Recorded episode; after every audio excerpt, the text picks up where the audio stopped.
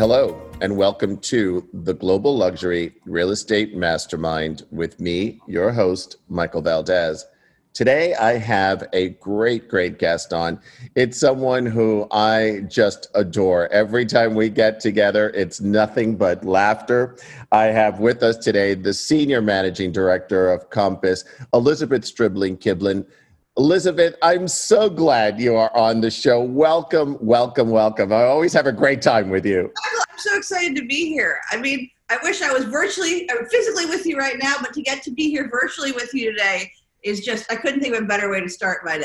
Oh, listen, you and I both, and it's sort of, you know, you become one of my consiglierias. It's sort of like somebody that I always go to for advice, and your advice is always wonderful. So I'm actually very excited about having a conversation, talking about your story, your journey, and really just sharing some of your great lessons that you always share with me, with a lot more listeners around the world. Oh, it's going to be fun. I mean, nothing bad. I as I always say to people, there's nothing I love more than talking about real estate, so...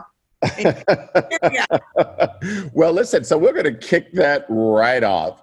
You know, you come from what is probably one of the most legendary, you know, real estate families here in New York City.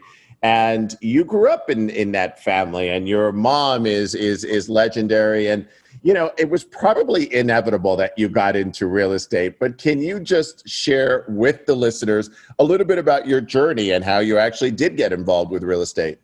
Yeah, you know, it's so funny. I did grow up seeing residential real estate around me my whole life. My father was on Wall Street, but very much was part of the opening of the company when I was a child with my mother. I mean, they were very much partners in life and partners in intellect. And he was, you know, my mother's greatest champion. So I watched the sort of business side of it, but also the real estate. And my whole life, people would come up to me and say, "Oh, one day when you're in real estate." I remember someone saying it to me at Stribling once when I was about 7, "Well, I'll work for you one day." And I just thought, no, you're not going to work for me because I'm not going into real estate. I very much felt as if I couldn't do that because I wanted to sort of forge my own path. I'm a very independent person. I like to do what I do, and I like to listen to other people, but I like to have my own sort of forge my own way. And I went to College of the Holy Cross. I have a degree in comparative world religion. I focused on modern Hinduism. And I actually, after college, went to San Francisco to become a chef. I wanted to be a food writer, so I went to culinary school, which I did not end up, was not the place for me. So when I was out there, I decided to not continue culinary school. And I had a lease on an apartment, and I needed to get a job. And it was right after the dot-com industry had busted. And I called my mom and I said, "Listen, I don't really know what to do." And she said to me, "Listen, I'll give you 2 pieces of advice. One, for $5, you can buy a 20-pound bag of rice. Never forget that. And 2, I know some people in real estate. I can't get you a job, but I'll make some introductions for you." And I was like, "Oh, God, I don't want to work in real estate, but I have to pay the bills." So I begrudgingly went to get a job in real estate. And so I got a job with one of the top brokers at Pacific Union at the time, which is now Compass. And I started, and like about an hour into it, I thought to myself, "Oh, damn it, I really like this." Turned out I thought that success meant that you had to do things in a different direction than your family. I didn't realize that success could be looking internally and figuring out what your positives were and what your natural inclinations were and running with that. And that was a really hard journey for me. I thought that, you know, I thought that real estate was a backup, but what I really couldn't admit, and I finally admitted then, was it was never the backup. It was the star and the shining star. But I needed to put on different colored glasses to see that. You know, I love how you're looking at this so introspectively, because when, you know, in the time that I've known you, and of course your reputation in the industry, it really is legendary. It is that generational, almost real estate empire. When you start thinking about the Stribling name in New York City, it is, it equates, you immediately know what that brand means. and you know what your mom said. In fact, you know, I remember meeting your mom for the first time. Remember, it was that charity event that we were at with a mutual friend, and I hadn't seen you and your wife there yet. And so I look at this woman who's so elegantly dressed, and I had to just go up to her and start talking to her. And she was returning the favor. She said, "Thank you for not wearing a boring tux." And so we end up sitting next to each other. And then you come to the table and said, "Oh, you've met my mom." And so it was one of these things that we just gravitated, and it was instant from then on. And so I love that it was that brand that was created from the very start. But, you know, you're starting to look at it from a different perspective. And so I think that's what defined and created your own style. And you were starting to talk about that. It was the idea that you came to real estate. You realized that that was the shining star. That was your destiny in your life, as if you will. And so, but you were going to do it differently because you had it a different viewpoint, and you went to California and you studied comparative religion and modern Hinduism. Where did that come from? That's amazing. But your perspective is different. How did you sort of carve out that own identity for yourself?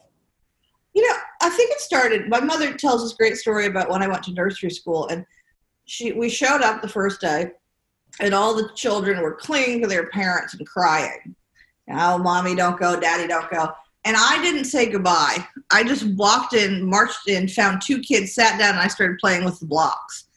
And my mother says, you know, it was that point, she didn't know whether to be the proudest mom or cry, because one, I didn't say goodbye, but two, I was 3 years old and I just like went off marching to like my own drum. And so nothing's changed. But I think that where that comes from is, I was always taught as a child that I could do whatever I wanted and be whatever I wanted. I grew up in a very disciplined house in a great way. You know, there was rules and order, but at the same time, I was very much told that my parents' happiness was me being happy. So that I was allowed to, no one pushed me to do real estate or do it in the way, their style. I was given the choice to do it in my own manner. And that's been a really wonderful thing. So it's, you know, allowed me, my mother has a very specific brand. I'm not that brand, but I am. On the surface, we look very different and we act very different in some ways, but we believed that the company had one underlying principle, and that was work hard and be honest. And if you can make that go across every tenet of your business, whether you're the principal owner of a company or you're an individual sole practitioner, or you're like a starting out as an assistant on a team, it doesn't really matter. But if you can make that be your guiding principle, no matter what it looks like on the outside, it'll shine through. And I think that was something that was very important to us at Stribling. It was never, you know, at the end of the day, you're not a nonprofit, but you're also, you know, you do want to have revenue. But you never hired or did deals in the sacrifice of the long-term image and livelihood of the company. And that's something that I think has helped me, you know, we may just develop, there was an underlying style, but it just may have looked a little bit different on me than it looked on my mom. And, you know, I just love the simplicity and the beauty of what that focus was of work hard and be honest. I mean, those are life lessons. And to know that that was the basis of how you built that brand and that culture, it says a lot. I mean, you know, there are very, very few companies that were a boutique company that had the reputation and the longevity that you had and what was created. And that was something that was extraordinary. And so, you know, there was a lot of people that wanted Stribling, that wanted the idea of acquiring that company, but you guys remained a very, very strong competitor in the marketplace as your own brand, very independent until very recently. And your company was acquired by Compass. And my question is, what was that sort of motivating factor first to join? And then on that sense of culture, how do you retain that with now a larger entity? Yeah, I think that, you know, for years, we had a lot of people asked us out on dates. Yeah. It's sort of the best way to put it. I mean, for decades, really. And we felt that one, we were a boutique company in some ways, and we were the 12th largest firm in terms of agent count, but we were third largest in terms of volume. I mean, that was pretty remarkable for a company our size doing a few $1 billion a year in sales. And we were third largest in new development sales. So we were like very much like the little strong and mighty. We were definitely David versus Goliath. But, for a long time, I was running the company with my mother, but primarily I was running the company for the last 5 years. And I think that both of us, I'm very involved in the tech world. I'm very involved in business. It's like a very interesting thing to me. I really follow what's going on, not only at a local level, but a national level and a global level. I really follow the industry. And I think what had happened was many people came to us, but we just felt, it's great. The offers are wonderful, and thank you for thinking we're so great. But we really felt that if we were going to make the decision to sell, it had to be to the right person that we thought would continue our culture. And we felt that the world of real estate, and I think you can parlay this to a lot of industries, the train was leaving the station, and there were a lot of other trains leaving the station as well. And if you wanted to keep up with them, and I'm not talking just about other real estate brands, I'm talking about tech firms, I'm talking about different types of larger aggregators, we're talking about everything. You could either put technology and heritage together and that train would go flying out of the station, or you could keep doing what you were doing and be the local train.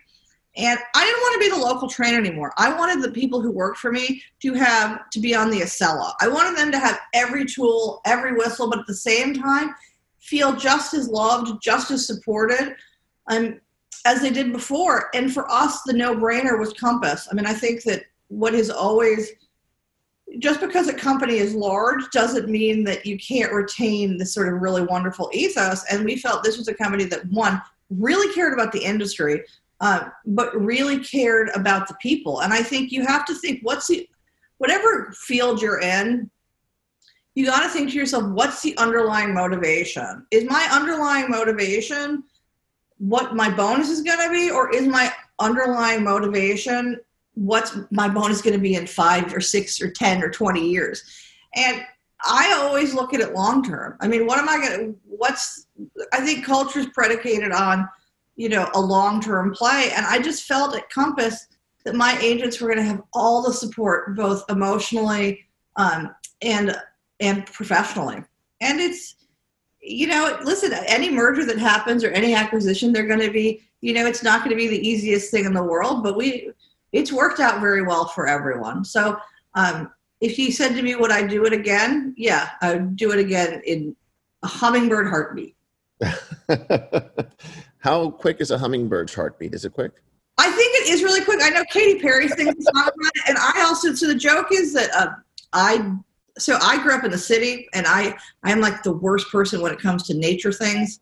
I'm the person who calls a tree green, or it's either a Christmas tree or green. But so my wife and I have a house in the country, and we have a hummingbird feeder, and I've become obsessed with it. So the joke is that I'm a closet bird watcher, especially hummingbirds. Well, that's great. I still have to come up to the country house. It's gonna be fun. So I have a question. What advice would you give somebody entering the business today? I know that the business obviously has changed dramatically from when you and I both entered. What advice would you give someone today? Learn. And I think the biggest thing, I think it's really hard when you're new, when you don't know all the answers. I'm 41. I've been in this business. I came right out of college into it, as we talked about earlier. I've been in this business for almost 20 years. I don't know the answers to a lot of questions. My mother's been in the business for 50 years. She doesn't know the answer to questions. So I think the first thing you need to do when you're brand new to the business is drop the act and drop the hubris and say, I don't know, but I will find out.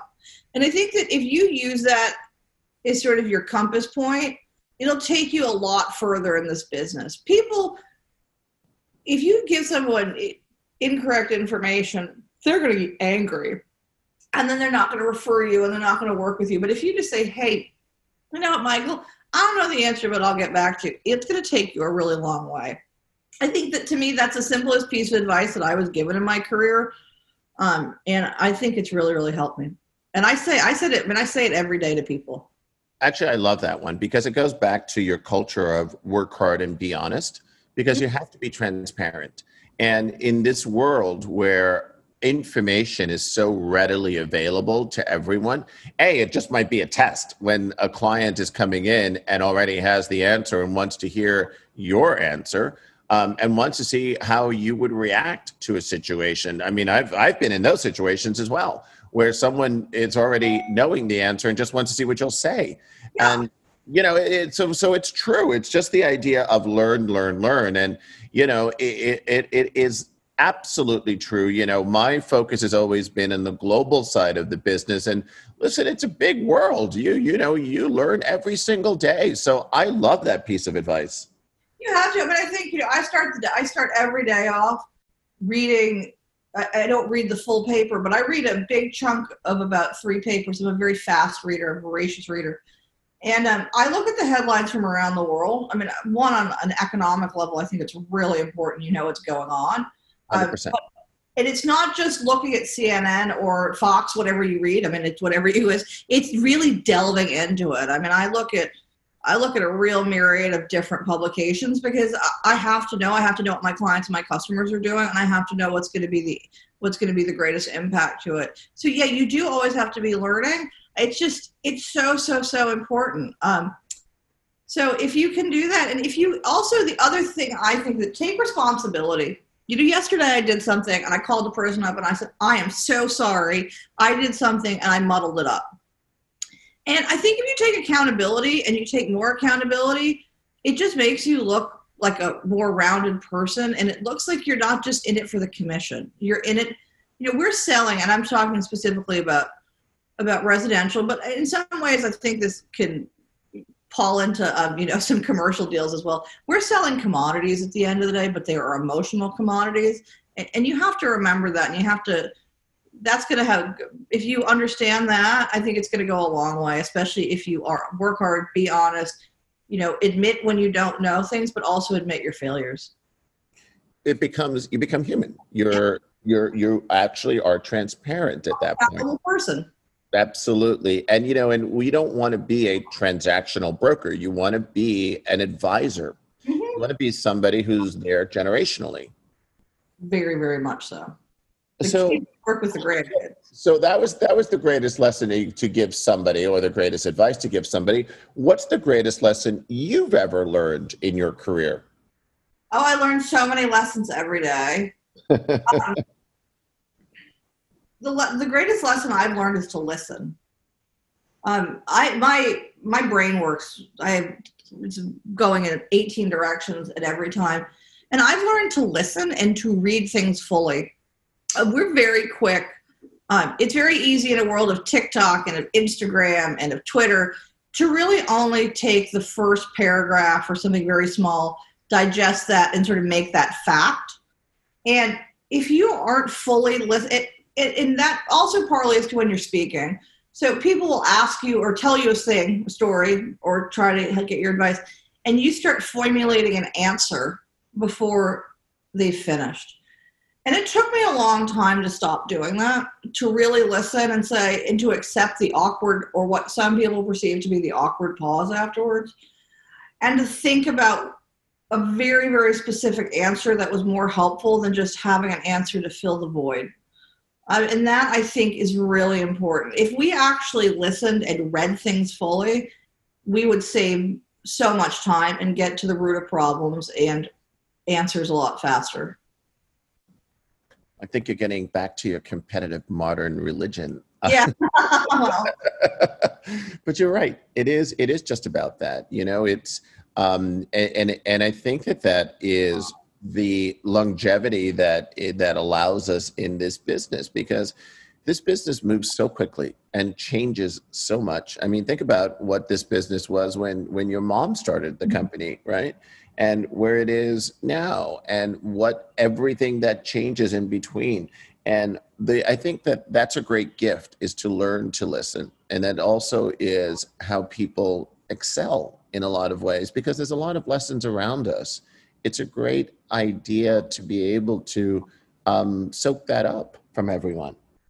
Yeah, very much so. I mean, I think it's, I don't, you know, it's like when you go to buy an apartment and the person says, I will only buy the one-bedroom apartment with a fireplace facing north, and then you're out, and if you're actually listening to them, all of a sudden you hear, well, I really like a south-facing, you know, dining room. And that was never in the story to begin with, and they end up buying something that they never thought they would, but you listened to them and you were able to guide them. And if you're just, you sort of babbling on just to fill the void, you're not going to hear that. You know, and that's a great lesson, because sometimes the buyers don't know what they want, because, you know, it's back to what you were saying. It's emotional. I'll know when I see it, right? And so sometimes they can't articulate it.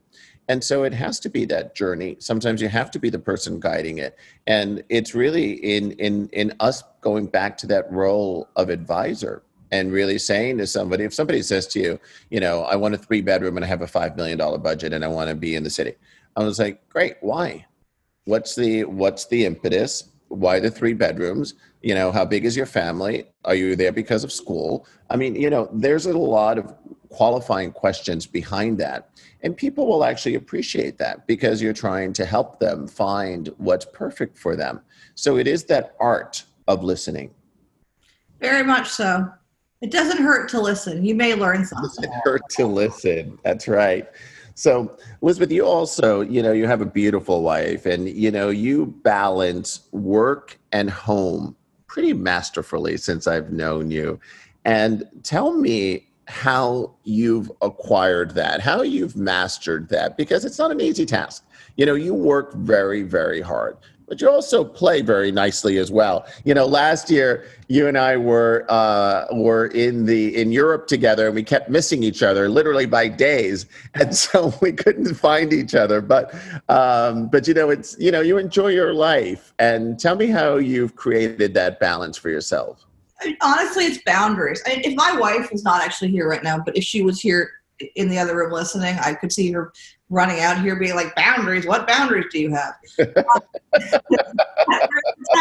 is the case. But you know, I do have boundaries. You know, I believe I do, you know, I check my phone constantly. I do work in that sense, but I also believe you have to take time for yourself. You have to be able to disconnect in whatever that manner is. I have a thing that, so when we were in sort of non-COVID world and I commuted every day, I did the New York Times crossword puzzle every morning on the way to work. Mm-hmm. I didn't check my email on the way to work. It was like, I knew that's what I did. It was, you know, like 20 to 25 minutes. And that just set me up for my own time. And I do this even during COVID. I take 20 minutes every day from usually 2 to 2:20. I do the crossword puzzle. I read, and I know it's in the middle of the day, but I have to, you know, I think especially with this world of Zoom, we have less time now because people know you're not moving between physical spaces. So I make a point, you know, I do travel. Travel is my passion.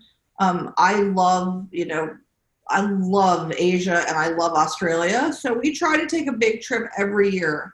And my mother did that when I was growing up, and I just learned that you have to do that. One of my sales manager when I was an agent, Ken Schaaf, who still works at Compass, he used to tell the story about one of his brokers who was one of the top brokers in New York, but every Wednesday went to a matinee, and it was their time because they worked 7 days a week, and said, no matter what, take the time. And I really remembered that. And I tell my agents that all the time.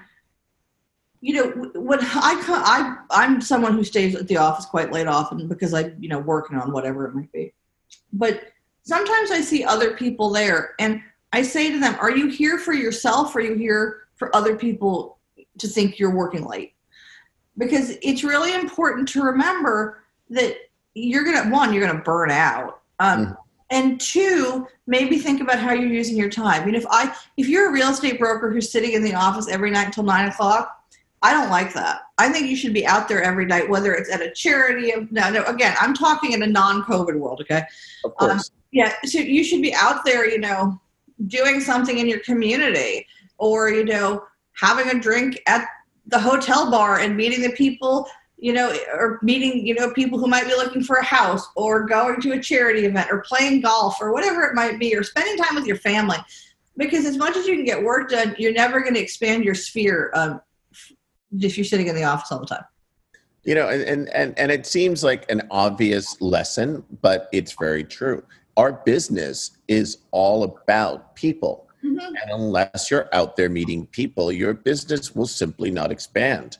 It is the idea that people need to see you out. And obviously you do need to have the work ethic. And it goes back to what we've said a few times in this interview already of work hard and be honest. But it's that second part. Be honest with yourself as well. It's the idea of what is your why? Why are you there at 9 p.m.? If it really is to get a deal out, fantastic. If it's just to let, you know, my boss who's here too, see that I'm here just as late as she is, that's not a good answer. Yeah. I mean, it's so funny. Like my wife, Rebecca, will joke that we've never gone anywhere in the world where I haven't made a friend. I mean, I have friends all over, and I've often met them at hotels we stayed in. And I, you know, I've met people that I don't personally sell myself, my agents do, but I've literally brought in so many deals from sitting, you know, sitting at the pool on a remote island in northwestern or northeastern Australia. I mean, it's, she's like, she always says to me, she goes, one, you have a remarkable skill to talk to anybody, but two, somehow they seek you out. And I'm like, I don't know, Rebecca, but it's, you know, I realize that it's all about, you know, you have to listen to what people are saying. And ultimately, when you listen, there's a point in which you can connect to them and create a meaningful relationship. Well, again, that's what it is, right? It's all about connection all day long. That's all it is. And so, you know, and it's almost to that point with my next question. You mentor a lot of people as well, because you know, you're invested in other people's success. You really genuinely want to see people succeed. And I've seen that with you over the years. I think it's one of your most beautiful qualities. Tell me about that mentorship. Tell me why that's important to you. I'd love to just sort of, you know, hear your thoughts on that a bit. You know, I mean, I think selfishly, I get a lot out of it. I mean, I often say to people, I think that the mentor may get more from the mentee than the other way around. Right. Because, you know, it's sort of the older you get, maybe the more stagnant you get, and the less you're growing. I don't know. That's sort of a misnomer, I guess, but that I'm coming up with, but you do learn a lot. You know, people have been really generous to me with their time throughout my life and my career. And I felt that if I can make someone's business grow a little bit on a personal level or professional level, you know, nothing would make me happier. I mean, many of these people are actually older than me, but I look at them in some ways like my business children, right? I get a ton out of it. I learn so much, and the joy I see when I watch people's business grow, it's just immeasurable. And often it's so funny, I don't even realize sometimes that, you know, people call it mentoring, and yeah, I guess I'm mentoring you. I sort of just see it as a, you know, a weekly conversation for personal growth and professional growth. You know, I don't have a set way of doing it. I believe it's really important. You know, I can't tell you, I'm going to mentor you and tell you these are the 5 things that are going to make you a stronger broker. But I can talk about my experiences, and I can try to guide you through your experiences, and just let you become more comfortable talking about what you're doing. So it's really important to me. I think that it's really important to ask too for help. I said to someone the other day, I said, you know, we are in this like beautiful world of LinkedIn and Instagram, and people reach out to me a lot on Instagram and send me messages, and I actually always respond with business questions or, you know, could I pick your brain for 10 minutes? And the answer is yes. If you, I mean, I have to fit into my schedule, but I'll definitely do it. And if I can't help you, I'll find someone who will. But I think that what we can only hope for is, again, it goes back to, you know, sort of it's not a personal legacy, but it's and I mean by this, a sort of industry legacy. I love this industry so much. I just want it to be better and bigger, more respected, etc. And if that's what we can impart our wisdom on other people in it, and that just continues, I think it's a great path. I love that. And don't jump ahead in my questions, because something's coming up related to that. So if you, and I think you mentioned a little bit in the beginning of it for my next question as how you started in your career and exploration, which I found fascinating. But if you were not doing real estate, what would you be doing? Okay, well, there are 2 ways to answer this question. If it was like, I had all the talents in the world that I don't have, and it was like, I don't know, the dream world. I would be a rock and roll star. Like, I definitely want to be like a super guitarist, and that's what I'd be doing. Now, none of the, I do not have that capability, so like that's the dream job. That's not possible. If I wasn't doing this, I would probably be in some type of finance, in the sense of probably a distressed asset fund. That's really, really interesting to me. I just find it. My father was in a bought transportation companies and rehabbed them and sold them. So that was just something that, you know, and kept these really incredible companies and sort of family legacy companies intact. And I love that. So that was something that, that would be something that I probably would be doing. I was talking actually to a friend last night who's talking about a fundraise that they were doing. And I just, that would be really, really interesting to me. But it probably would be distressed real estate assets. So distressed assets in finance or a rock star. I like it. Totally different. That's why you're so complex. I love that about you. And so my last question is something that you were starting to respond to with the question on mentorship. But it's a question that I like to ask a lot of my guests, especially those that are dear friends of mine. But what would you like your legacy to be? That I was a good person. That's really what I want. That I was a kind and good person. You can remember me for my business, and that's fine. At the end of the day, that's not what I want to be remembered for. I want to be remembered as someone who just in life was a good person. I mean, I think that, you know, there's a great song by Tracy Chapman, and it's what it says, that all that you have is your soul. And I really believe that. I mean, in the most sort of simplest way. You know, I've tried to be a very good person. I care about a lot of people. And I think that's the most important thing to me. And if the business is good along the way, that's even better. But I think it's just really important to have a clear heart. And let me tell you, you've certainly have achieved that already then. You are an incredibly good person. You're a great friend to me. You're an incredible mentor and leader in our industry. And I just adore you. You know that. And I love you. I love Rebecca. I love your mom. I love sort of like hanging out with you guys. And I really thank you for your time today on the show, Elizabeth. It was a great conversation. I always love hanging out and just chatting with you. Oh, it's so fun, Michael. You know, it sets the tone for the day for me. That it's so wonderful to be surrounded by great people, talk about everything I love. And I wish I could know every one of the people who's going to listen to it. But I hope that, you know, I can only imagine what wonderful people they are because they're listening to you. So, oh, you're such a sweet. We're going to be real high.